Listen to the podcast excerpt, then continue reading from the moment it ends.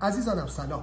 میدونین اگه قرار سرمایه ها رو به سمت سازمانتون سرازیر کنید، بهترین روش ارائه آسانسوری در نزد صاحبان سرمایه است. در این روش شما باید در 1 دقیقه نظر سرمایه گذاران رو به سمت کسب و کار جذابتون جلب کنید و لذا اون کسب و کاری جذابه که موضوع رو با یک نیاز روز و یک پیشنهاد نوآورانه برای رفع اون نیاز آغاز کنید.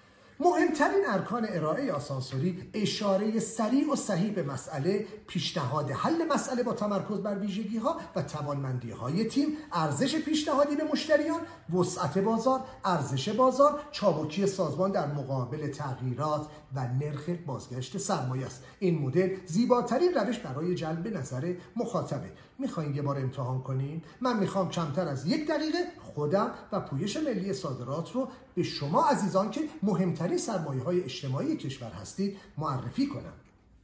خب میدونید بسیاری از جوانان تحصیل کرده ما به بهانه عدم وجود کسب و کار مرتبط و یا درآمدی قابل توجه و یا شاید عدم توجه تصمیم ساز به نیازهای اجتماعیشون فرار رو برقرار ترجیح میدن. من محمد امین اچگوزه، دانش آموخته رشته اقتصاد با 25 سال سابقه مستند در امر صادرات و ارزآوری، با اعتقاد به ظرفیت‌های علمی، صنعتی، معدنی، کشاورزی و توریسم ایران، نسل جوان تحصیل کرده و سرمایه‌های آینده‌ساز ایران بزرگ رو به پلتفرم پویش ملی صادرات با هدف ارزآوری و کسب درآمدی در شأن ایرانی و ورود به بازارهای جهانی دعوت می‌کنم.